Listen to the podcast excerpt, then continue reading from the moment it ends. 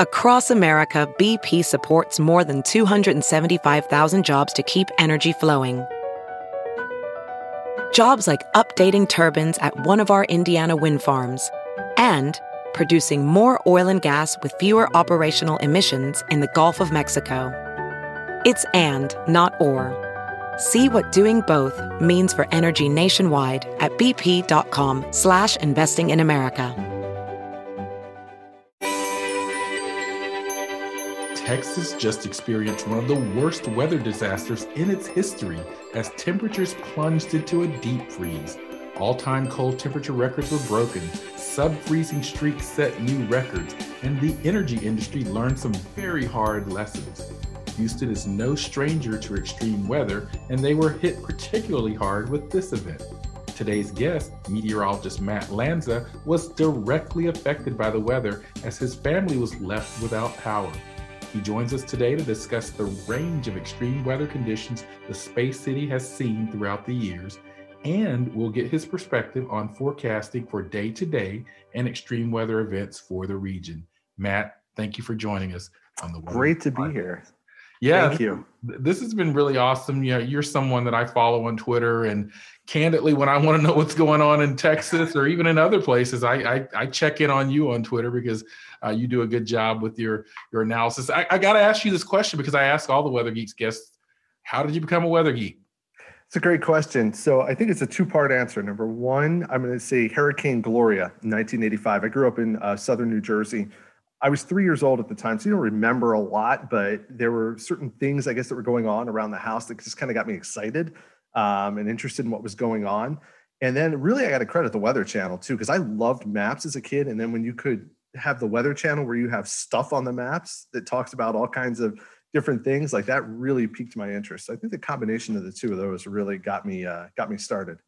And let me give the listeners a bit of your background just to, so they know a little bit about you. You're the managing editor at Space City Weather, and you've been doing that since 2015.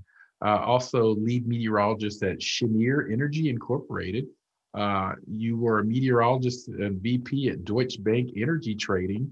Uh, you've been with Southern California Edison, and you were also, I didn't know that I knew this, you've got some broadcast meteorology experience too in Utica, New York, and Syracuse.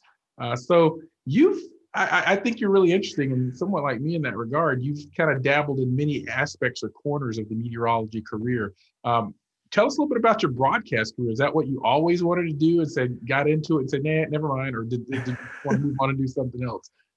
Yeah, it was um, you know like a lot of students when you're in college and you're trying to figure out what to do. A lot of them, you know, it's like your, your choices. At least back when I was there, it's like you're either going to go into research, into National Weather Service, or into broadcasting. Right? That's changed a little bit since then but um, you know i wanted to go into broadcasting and that was sort of like that was the goal um, and you know I, I, worked to achieve it and i got uh, you know started off part-time in syracuse and then full-time in utica and it was uh, it was a great experience uh, it was it was what i wanted um, and it was exciting and it was fun but you know after doing it for about four and a half years or so you started to get a little bit impatient i think in terms of like the reality sort of hits you that, that it's not easy to move up in broadcasting and um, I just, you know, sort of was asking around with some friends, seeing what they were doing. And I had a friend that worked in the energy industry, and that's sort of what convinced me that, you know, like, oh, maybe it's time to pursue something different. Yeah. And, you know, it's interesting. And I really am, you know, there's so much I want to talk to you about on this podcast today. We'll get to it. But let's stay right there on the energy industry for a second because I, I, think some people are aware of this but many people may not be aware of just how important meteorology and weather derivatives and so forth are. I remember when i was a scientist at nasa getting a call from a headhunter one time uh, and it was a a headhunter asking if I were I was interested in Aquila coming to work for Aquila Energy or and at that time Enron. Uh, they were they were really staffing up people in that regard. So give the listeners a 101 on why a meteorologist works for an energy company. Yes, yeah, so it's it's kind of a simple equation, like when you really break it down fundamentally. So the bottom line is that when it gets really cold in winter or really hot in summer, you're going to use your heating or your air conditioning, right? And that's a exceptional use of energy, homes, businesses, et cetera, et cetera. So, from their standpoint as energy companies, they need to understand what the weather is going to do so they can adequately plan for how much they're going to need uh, in those times of, of extreme cold or extreme heat or just moderate cold or moderate heat. It's an everyday thing. You need to have a plan in place. You know, when I started off uh, in Southern California, Edison, it, you know, I worked with load forecasters that actually modeled how much energy was going to be uh, needed each day. And one of they had a lot of inputs, but one of the main inputs obviously was weather and and temperature forecasts, and that uh, was something that we you know kind of worked hand in hand with them to sort of help them understand what was going to happen over the next X number of days. There's also the element of not just you know today and tomorrow, but looking out one, two, three, four weeks in time. You start to get into the weeds of weather forecasting, where I think it can make a couple of you know more academic meteorologists kind of cringe about how you stretch the limits of predictability a little bit in, in the mm-hmm. field. That, that's exactly right. And, and like I said, I, I knew all about your Space City weather work as the managing editor there, but you're also the lead meteorologist at Cheniere Energy. Uh, tell us a little bit about sort of what you know, what you're doing with that company and uh, how'd you kind of come about uh, lining up that position. Yeah, so it's um, you know they are uh, is a, a, liquefied natural gas exporting company. Uh, they have uh, terminals at Sabine Pass on the Texas-Louisiana border and Corpus Christi in Texas, and basically they take U.S. natural gas, they liquefy it, and they send it to other countries around the world. Sort of the the newer wave of energy that's going on. And so my job is to forecast what the day-to-day weather is going to be like for them in terms of impacts to the facilities from anything from hurricanes, obviously, uh, to fog, to just you know wind or what's going to prevent uh, ships from moving and things like that. So that's sort of one of my key roles. My other key role is sort of what we just talked about as the as the as an energy meteorologist, where you're sort of uh, explaining what's going to happen over the next one to, to three weeks and, and beyond in terms of weather across the US and, and honestly around the world too, because that is becoming a little bit more of interest to people. Um, what's happening in Europe, what's happening in Asia, and things like that. All right. Now, with that backdrop, talking to Matt Lanza here on Weather Geeks, I'm Dr. Marshall Shepard from the University of Georgia. Let's deal with the elephant in the room, and maybe it's even a brontosaurus the energy situation and weather in Texas last week, because I know you were directly impacted. In fact, we had a taping scheduled that we rescheduled to this day because you were without power like everyone else. And, you know, as we're sort of making light on this, this is a tragic situation. There were people that lost their lives and uh, created quite a bit of hardship. So give us sort of your, as a meteorologist, not only uh, there in Houston, but just in general, give us your lay of the land on how we did forecasting this event, this cold plunge. Uh, and then after you give us that sort of overview, tell us a little bit about your own personal experience. Yeah, so I, I feel that the, the meteorology community honestly did a pretty good job. I mean, there were signals in modeling at least 10 days in advance that, that there was something significant that could happen, um, you know, across the central US. Uh, there were some questions to whether we get into Texas, how far east it would get, you know, all these little nuanced details, things that, but eventually they got ironed out. And I feel as though the, the messaging was, was pretty good. Uh, I know from our blog standpoint, we were talking about it several days in advance uh, giving a lot of heads up to people. And um, you know, I just think as a whole, it was it, from a meteorology standpoint, I feel like it was a success because uh, you know it was it was a lot of lead time for a significant, impactful event, and um, I, I, think we did pretty good as a whole. You know, personally, it was it, it's one of those things that's like. So there were two aspects of it for us here in, in, in Houston. Number one was the winter weather, the snow and the sleet and, and all that. And then the other aspect was obviously the cold. And of course, you know, I'm from the Northeast. I'm getting excited. It's going to snow. You know, this is great. Um, so you're, you're trying to get jazzed up about that. And um, then obviously the, the reality hits you that, oh, this is a little serious. So uh, it was pretty exciting watching the snow kind of uh, happen the night before, although we got a little more sleet than I would, was hoping. Um, but nevertheless, you know, waking up the next morning with snow on the ground, being able to take my two-year-old out to experience his first snow, you know, it was wonderful. Um, and fortunately, thankfully, we kept power that first day, which was the coldest day. And then we lost power the next day. Uh, and then that's when, you know, that we, we share the story with so many others, you know, the house temperature dropped to 52, 53 degrees. And, you know, we, we all huddled together and kept warm. And, you know, relative to other people and other stories that I've heard, I mean, we were extremely fortunate, and extremely lucky. Um, you know, we, we had just mild, you know, mild hardship for a day and, and then we were fine. Um, even our water never really went out. It went out for a little while, but it came back uh, pretty quickly. Um, you know, even if we couldn't drink it, but uh, n- nevertheless, you know, I mean, just some of the stories are just awful from what we've heard around the area, and there's a lot of people with a lot of cleanup that they have to do um, after this event. Yeah, no, this uh, from a different perspective, uh, in terms of cost and personal hardship, this may rival in some ways Harvey in the influence there in terms of just impact on people. Perhaps not, not in some ways, it's a very different story. But just imagine, folks, as you're listening to this story and how how tough it was for folks in Texas, and it was tough. And again, people lost their lives. Now, imagine the folks in uh, Puerto Rico who lost power for weeks and months. Just really that that that when I think about those things, because we lost power from a tropical storm here uh, in Georgia, I guess last year, the year before last, and I, it was tough for us. And but I tried to keep it in perspective, thinking about that. Now let's geek out. We're meteorologists. Let's geek out on the broader weather pattern that led to this. I mean, there's been talk about the polar vortex and the breach in the polar vortex, which allowed for this sort of dip in the jet stream, such that we got this cold uh, intrusion into the states. Talk about the large scale weather pattern that really led to this.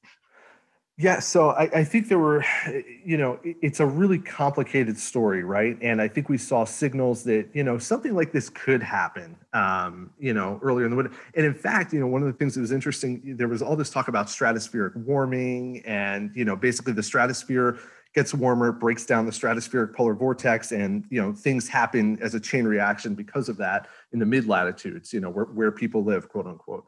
Um, and we saw instances of that happen. It happened earlier this year in, uh, I think it was either late December, early January. China, uh, Japan, Korea, they all had some pretty extreme cold there. Uh, Europe had a, a, pretty substantial shot of cold. The U.S. had been kind of skating along, you know, without too many, you know, wintry issues, at least in terms of temperature, you know, for much of winter. And then all of a sudden, you saw cold finally start to build up in Canada back in, in late January. And so you're like, all right, well, now we got to pay attention and you know then all of a sudden it just it was the right set of circumstances to just unleash it all into into the us and right down the plains and in, into uh, parts of the east as well. And it was uh, just kind of a fascinating event. I think it underscores how much how much we you know, how much better we're getting at forecasting but also how much we don't know about exactly what these processes are that lead to this. And you know you obviously have to throw the the wrinkle of, of climate change into the whole thing. What does that mean for it uh, there's a lot to, to learn from this, I think. And, you know, even though we've seen cold outbreaks that were somewhat similar to this in the past,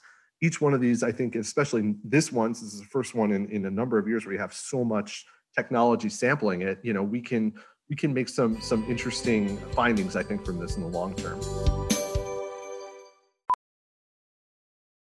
VR training platforms, like the one developed by Fundamental VR and Orbis International, are helping surgeons train over and over before operating on real patients. As you practice each skill, the muscle memory starts to develop. Learn more at meta.com slash metaverse impact.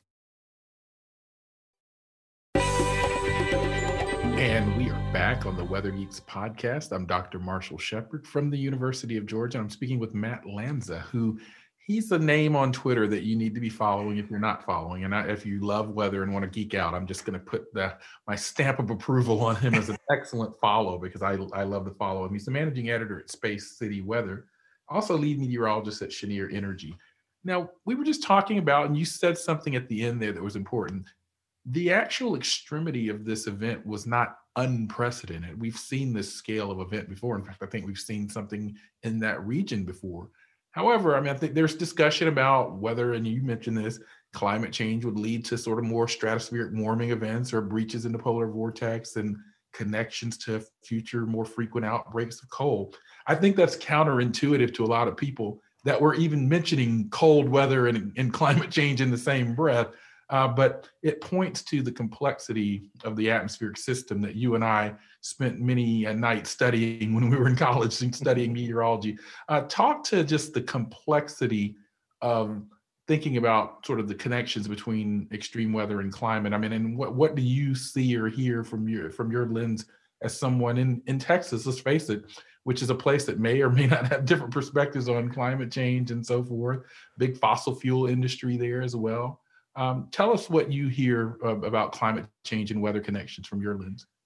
I, I think it's it, we're we're sort of in an interesting place here in Houston. I'm I'm starting to to, to think more about this and, and, talk more about this. I mean, we've seen, um, you know, we had floods in 2015 in Houston in 2016, and then we had Harvey in 2017, and then we had Imelda in 2019. You know, we had all these storms that just dropped epic amounts of rainfall, and you know, we're obviously not strangers to rainfall, but I mean, some of the totals uh, you know, people people seem to uh, a lot of people forget Imelda and how much rain it dropped. It dropped a ton of rain uh, on a part of Texas, not in Houston, but in between Houston and Beaumont, not far away.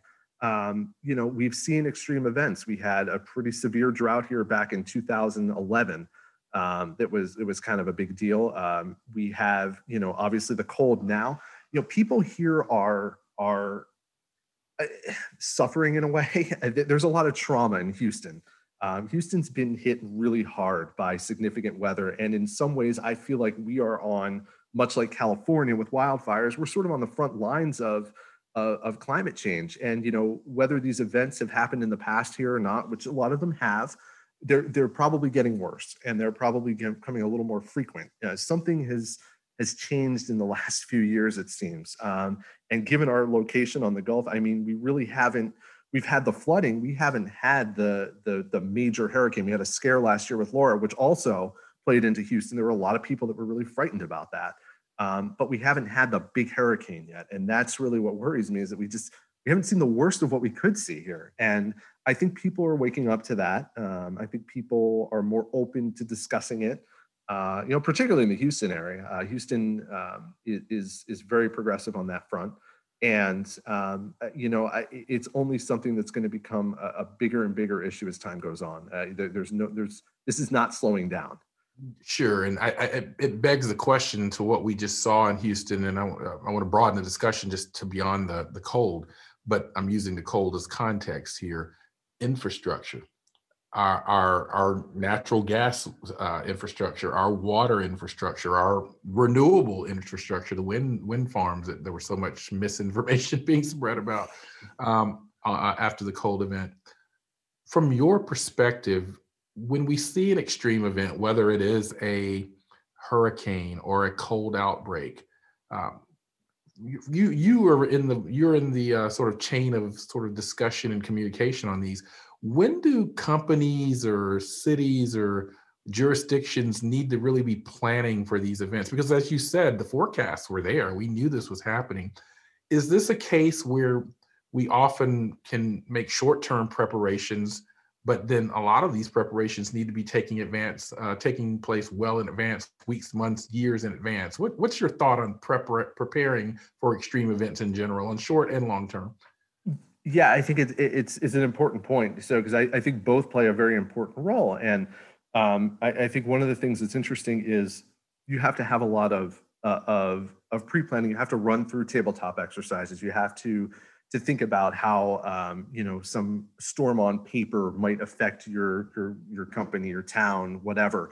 Um, so you need to have those those experiences only if only to build relationships with the people that you're going to need to work with in those times of duress.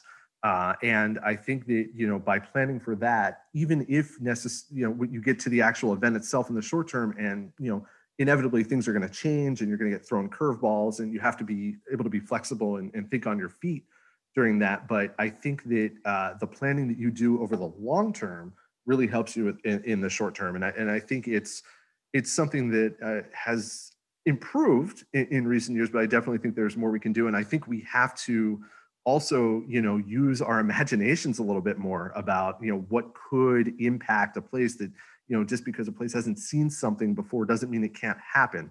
Um, i can speak directly to that with hurricane michael.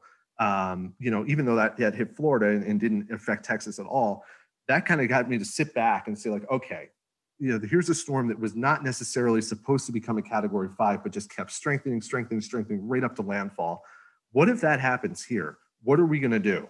Um, and that frankly scares me a little bit because you know, I, I think we think about those things, but we don't necessarily plan for them to happen. So that's instructed my own personal view of how to forecast and how to talk to to people that make decisions a little bit more about, uh, you know, hey, you know, this is a scenario that could happen um, that we need to be ready for, even though it doesn't seem like it's likely. You know that those one to five percent chance risks, I think we need to pay more attention to talking with Matt Lanza about all things weather and about recent events in Texas and many other things. And he, you just made a point that I sort of emphasized with my class at the University of Georgia just this week.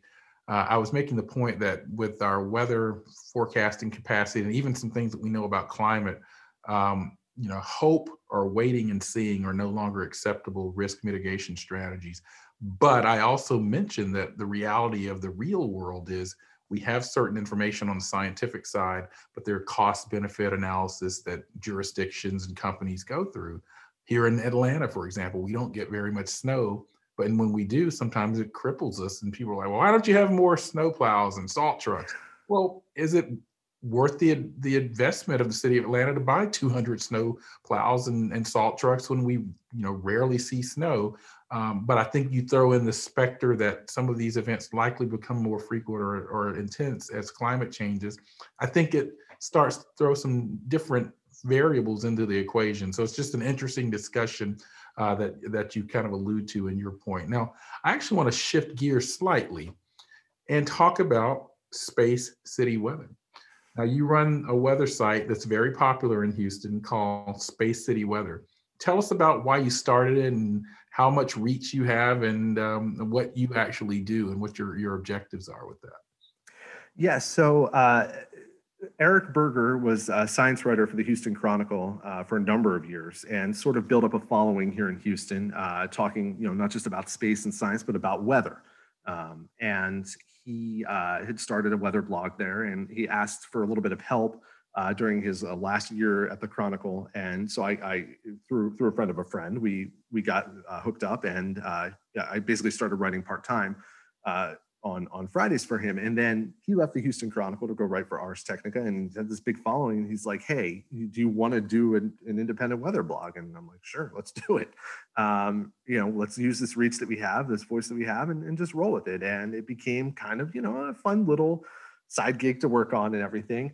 And then Hurricane Harvey happened, and um, our site just kind of exploded um, and became very popular uh, you know, people are, are, hiding in their closets from tornado warnings or, you know, hiding from flooding. And they've got their phones and they're looking uh, at our site for the latest updates. And um, it's, it's just a, it became kind of its own thing. And, and since then it, it hasn't let up. And we sort of took another step during Hurricane Laura last year, uh, you know, which for a time it threatened Houston.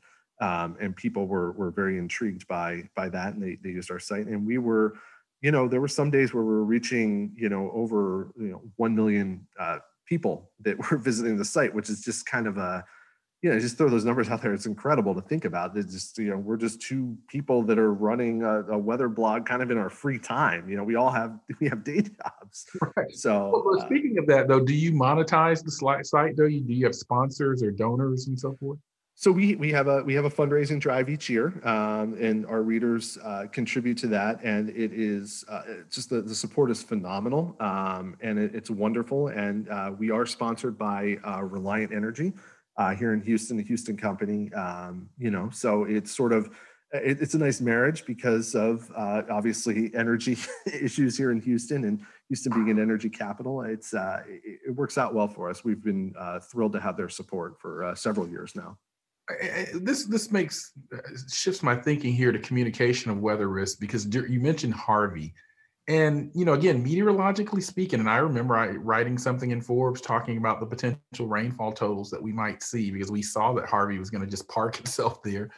Uh, but yeah, I think there. I think even with that, I think people there locally were caught off guard a little bit, or like, yeah, we get rain and floods here in Houston all the time. Um, I think. What is your thought as you were communicating these potential rainfall totals and flooding totals to constituents there in Houston or people there in Houston, I should say.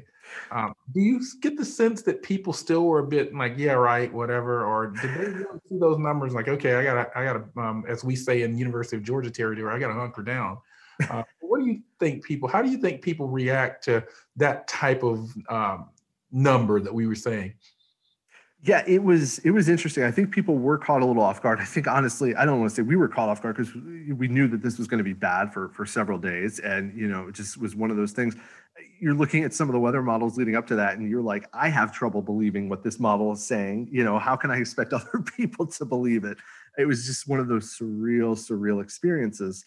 Um, but I think one of the things that we've done well uh, as a site is that we we sort of operate on this no hype mantra, right? So we don't want to we don't want to sensationalize weather. We don't want to we, we want to be kind of boring most of the time, right? Just to be honest, because there seems to be a little bit of an appetite for that from from some people. They they just like a little bit more subdued. Uh, not over the top weather. And so that was our mantra kind of going into that. Well, when we're starting to, to scream and shout that this is going to be a really, really bad storm, at least that gets our readers to, to, sit up and take notice and be like, okay, they're, they're really being serious about this. I think I need to take this pretty seriously.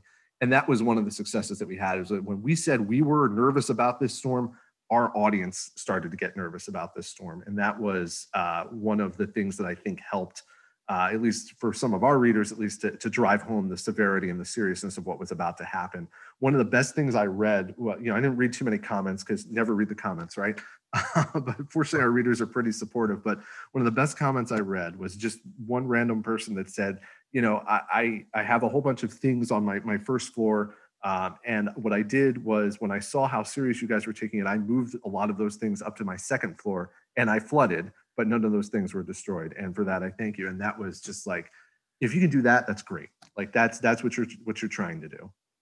So one of the things that I, I notice about uh, Space City weather is something that we've been noticing in our my world as a director of the University of Georgia's Atmospheric Sciences program. We often talk about trust. Oftentimes and for many years the model was people had their favorite favorite local television meteorologist that they trusted uh, in every market you have them. Or they trust the weather channel or jim cantore or stephanie or whomever but i think i'm seeing a shift a little bit in that people trust you. I mean in that market it's not just the local television person it's uh, space city weather. And even here in the in athens the university of georgia we have something called athensgeorgiaweather.com which is a sort of a hyper local blog that our students run. And people trust it now. They've got you know 70000 followers on facebook. So what is your thought on the evolving nature of what we call the digital meteorology um, sort of era that we're in? Yeah i think you, are definitely seeing changes. And i think that um, you know a lot of this i feel like a lot of this started with uh, with jason uh, Samenow and capital weather gang up in the dc area Shout and, you know capital weather gang and jason Samenow and folks. They're good friends of the weather geeks podcast. And they they do a fantastic job right? And um, you know they sort of i feel like they sort of started that idea. Well i think we we've sort of hit a point where you have a lot of competing voices now in in a social media landscape. And you've got these people that you know they have zero in, indications to who they are and what they're who they work for what their background is. And they're putting out weather forecasts and they can get you know huge followings on on facebook or twitter or wherever. And and so that leads to a, a, you know, with with people shopping more online you have sites like ours that, that kind of work for for that kind of idea that you know like hey all right well this person is saying this and let me see what what what, what space city weather says. Uh, and i don't you know it's not necessarily I, I, don't think the trust in in tv meteorologists has been diminished. And in fact you know we've seen uh, there were statistics during uh, the, the 2017 hurricane season where local broadcasting did very very well during some of the storms. Um, you know so that that that need is still very much there but there's also the need to meet people where they're at. And and people are online more and more now and they want to some people want to read the weather some people want to watch a weather forecast some people just want to see a map some people just want to read a headline. So you have to consider all those different things uh, when you're trying to, to communicate. And i think that that this field is very important. It's very important to to to to find uh, you know i think you're going to see in more more uh, media markets these these types of sites uh, sprout up that have you know, people or, or, groups of people that are become trustworthy uh, as meteorologists in the community. And it doesn't won't happen overnight won't happen instantaneously and, and, it won't happen necessarily by independent sites all the time. Sometimes it'll be the local newspaper. Dallas has a, a writer for the uh, dallas morning news that writes about weather that i think has built up a pretty big audience worth of trust up that way. And you're seeing this in other markets as well. Nashville memphis uh, they've got independent sites that run um, you know all these different things. So you're going to see more and more of that and it's going to be important for those sites to, to kind of become trustworthy uh, and they'll become as much a part of the media market as, as any tv station newspaper has been in the past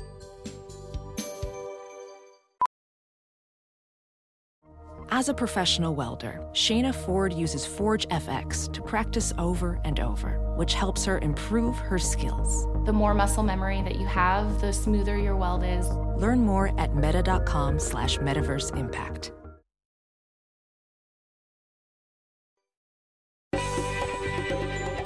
We are back on the Weather Geeks podcast. I'm Dr. Marshall Shepard, and I'm geeking out with Matt Lanza, a meteorologist in Houston. Uh, but you know, even though he's based in Texas, he has a national following. People are very aware of his work because he does good work. And so I'm happy to have him on Weather Geeks. And by the way, if you want to follow him on Twitter, it's at Matt Lanza, M A T T L A N Z A. Uh, quickly do it. Go get your phone right now and do it because he's he's worth the follow. He's a really good follow. Um, you know, as we start to draw to a close, I want to circle back uh, to uh, Houston because you you all you know beyond Harvey, you all get a lot of extreme flooding, heat, uh, so forth there throughout the year. In addition to hurricanes, um, is there anything unique about Houston that makes it so flood ready? I won't say flood prone, but flood ready to keep be kind. I, I, know it's you know some of the previous landscape that it was settled on is there, and I know it like Atlanta where I live, it's a very sprawling city as well. Um, what what makes Houston so special when it comes to flooding? Yeah, it's it's a very complex scenario here. So you know, number one, it's flat and you know the, mm-hmm. there's there's a very very gradual slope from from Houston into the Gulf, and so the water doesn't drain very quickly here. Um, it, it, takes a little bit of time, and that's why we have you know a wonderful network of bayous here that have now had a whole bunch of trails sprout up on them, and they've become you know really uh, recreational parts of the community. We finally started to embrace our bayous in the last ten or fifteen years, I think, and uh, are starting to to to realize how important they are uh, that they help drain our city and, and they have a, a purpose uh, in everyday life. And so, you know, that's how it's pretty much drained. And the problem is, is that, you know, we get it so multifaceted here. You have the cold front that comes down, but just doesn't have enough oomph behind it and stalls out near Houston and we get heavy rain. With the Gulf right there being so warm, you just get all this added moisture. It's like having a bathtub right in your backyard. It's gigantic. Um, so we're just kind of set up for heavy rain. You get tropical systems, which can provide their own source of heavy rain. We had, you know, tropical systems that move in and collapse in steering currents like Harvey or Allison back in 2001. Uh, Claudette in 1979 dumped, I think, 50 inches of rain in Alvin, which is just south of Houston. Uh, you know, this is this is not necessarily uncommon. What happened during Harvey was obviously a little bit different, but um, you know, we're sort of in a target area for a lot of heavy precipitation. And then you factor in the, the sprawl and the development. And we've, you know, there were, there were a lot of uh, fields west of Houston that were used for rice for a number of years. And those are now developments and suburbs. Uh, there's been huge growth here. The Houston area was not as impacted uh, severely by the recession back in the late 2000s. Um, so growth continued here and really hasn't stopped, and it just continues to sprawl and sprawl and grow out and out. And you know, we have you know one little inner loop. We have a second loop, uh, freeways. Now we got a third one that's, that's developed. It's supposed wow. to be the yeah, they call it Grand Parkway, uh, and it's supposed to be the longest beltway I think in the world when it's all done. Um, and you know, but that drives further growth further out. And when you're paving over this this land, you give less opportunity for water to soak in. And so it moves faster and it moves downstream faster and it floods into the bayous faster. And then you get Uh, you know more flooding in places that maybe didn't flood 20 30 years ago. So it's a complicated problem and it's affected by all these different things. And you know with the growth not really stopping i i don't know if it's going to really change or get any better anytime soon yeah, I, and my wife's an urban planner uh, by training, and uh, she's told me a little bit about some of the planning and zoning uh, laws or lack thereof in that area too. And so that certainly probably help, leads to some of the development. But we see it in many places, uh, so it's not definitely not unique in, to Houston in, in many regards. Um, you mentioned that you were from the Northeast, and so haven't always lived in Texas. I'm curious if there are any particular weather phenomena or events that sort of are your favorites or you most interested in or just stand out in your mind over your career as a meteorologist that you want to share with the listeners? Yeah, so growing up, it was nor'easters. My bedroom faced northeast uh, growing up, and so anytime we had a, a, coastal storm, you know, would always hear the rain. It was usually rain, unfortunately, that would hit my window. Growing up in southeast Jersey, grew up on the wrong side of the rain snow line, um, and so uh, you know that was one thing that just really piqued my interest. We had a nor'easter in 1998 that's not heralded by any uh, measure, but it it had like an 80 mile an hour wind gust in Wildwood, New Jersey, I think, and that was just like one of those storms. It was like, wow, this is incredible. So I grew up loving nor'easters. I moved uh, to upstate New York to work in TV, and that was lake effect country. So I got to understand how to to forecast lake effect snow, and that is just fascinating and really, really tough to forecast. Uh, but really, really uh, amazing things can happen with lake effect snow that people don't necessarily like. They can have some pretty bad impacts, but uh, from a, just a weather geek perspective, it's, it's just a phenomenal uh, thing to watch. And then, you know, it's just like I really like forecasting these smaller scale things, the lake effect snow. When I moved to California, forecasting how far inland the marine layer was going to go.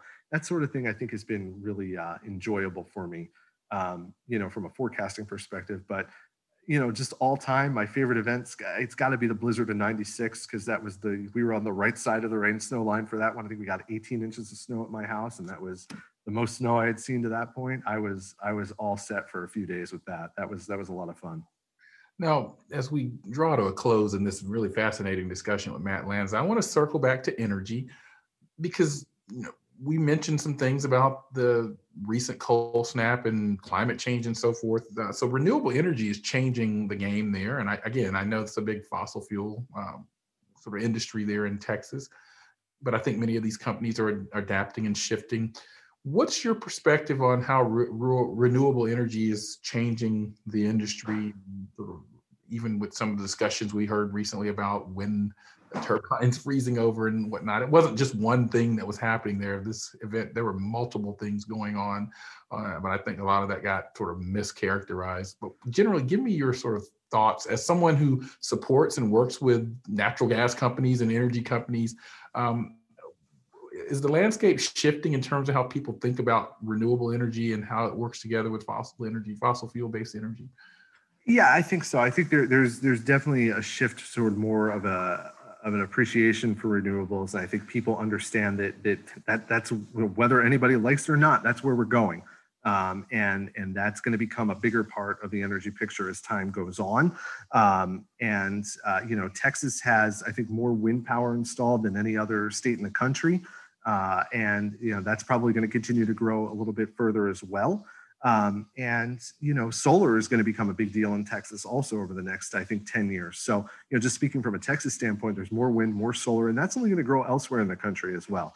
Uh, so, you know, so so the renewable energy picture is definitely going to be a significant uh, driver over the next uh, 10 to 20 years, and eventually probably take over as as a majority driver at some point. Uh, you know, d- down the road. And uh, from a from a weather forecaster and meteorologist perspective, uh, that's great for us because I mean those are all you know wind speed needs to be forecast, how much cloud cover needs to be forecast. You got hydroelectric power in the west that, that's an important uh, part of the picture as well. That needs forecasting. So all these things are are related to weather ultimately, and so you also have you know it's not just the demand side that you're going to have to forecast for; it's the supply side as well, and that's uh, a really exciting. I think it leads to an exciting future uh, for for meteorology. No, that actually that's a great point that I hadn't thought about. I think that we could see an emergence of a new sort of sector of of our field and sort of uh, renewable energy meteorology, and to some degree, I mean, it's all related to what we do. Yeah. Matt, this has been awesome. Where I, I mentioned your Twitter site, but are there other Twitter sites or websites that you want to share with our listeners? Yeah, so I mean, uh, obviously visit our, our, site, Space City Weather, uh, spacecityweather.com, and we're Space City WX on uh, on Twitter. You can follow us there. Uh, you know, there's a number of uh, great uh, meteorologists I follow. And I think if you go to my Twitter profile and you look at view lists, I've got a couple lists set up from some past hurricanes where I've put a number of researchers and just people that I find to have really good, credible information um, available. You know, it's one of those things I sort of started on my own. And then I realized, well, you know what? People probably are interested in this. So uh, you know, feel free to, to check out any of those lists. Uh, they're, they're named after the storms, uh, and you'll find a number of, of meteorologists. If you're not already following, you probably should be. Uh, it's a great community, uh, social media wise, meteorology. Um, I, and I, I, think that there's a lot that we can all learn both from each other. And if you're just a weather geek and you want to find out something else, you know, great people to follow. Yeah, I completely agree with that. Before we get out of here, it's time for our Geek of the Week. We like to highlight a scientist superstar, a great geologist, or a weather weenie at the end of every podcast. This episode's Geek of the Week is Christian Walker. Christian is living out his dream of earning his meteorology degree uh, at the University of Georgia. It's actually atmospheric sciences, but close enough. Uh, his lifelong passion for meteorology has inspired him to create a weather Facebook page as a middle schooler, which gained thousands of followers in Harford County, Maryland. He's most interested in studying severe weather, tornadoes, and even climate change. The 2011 super tornado, tornado outbreak stands out as his most memorable weather event, and I'm sure many others would agree with him. Uh, wishing you the best of luck in your journey on earning your degree. And I know something a little something about this because he's actually in my program, and I don't have anything to do with these selections of Geek of the Weeks. But shout out to Christian for being this week's Geek of the Week. Keep up the great work. Now, if you know someone that would like to be a great Geek of the Week or should be one, check out our social media page on Twitter or Facebook for more information about how to apply. Matt, thank you so much for joining us on the Weather Geeks podcast. My pleasure. Thank you for having me here. It was uh, great to chat with you. Absolutely. And uh, thank you all for continuing to listen. I hope you uh, learned something today. I found this a fascinating discussion, and we'll talk to you next week.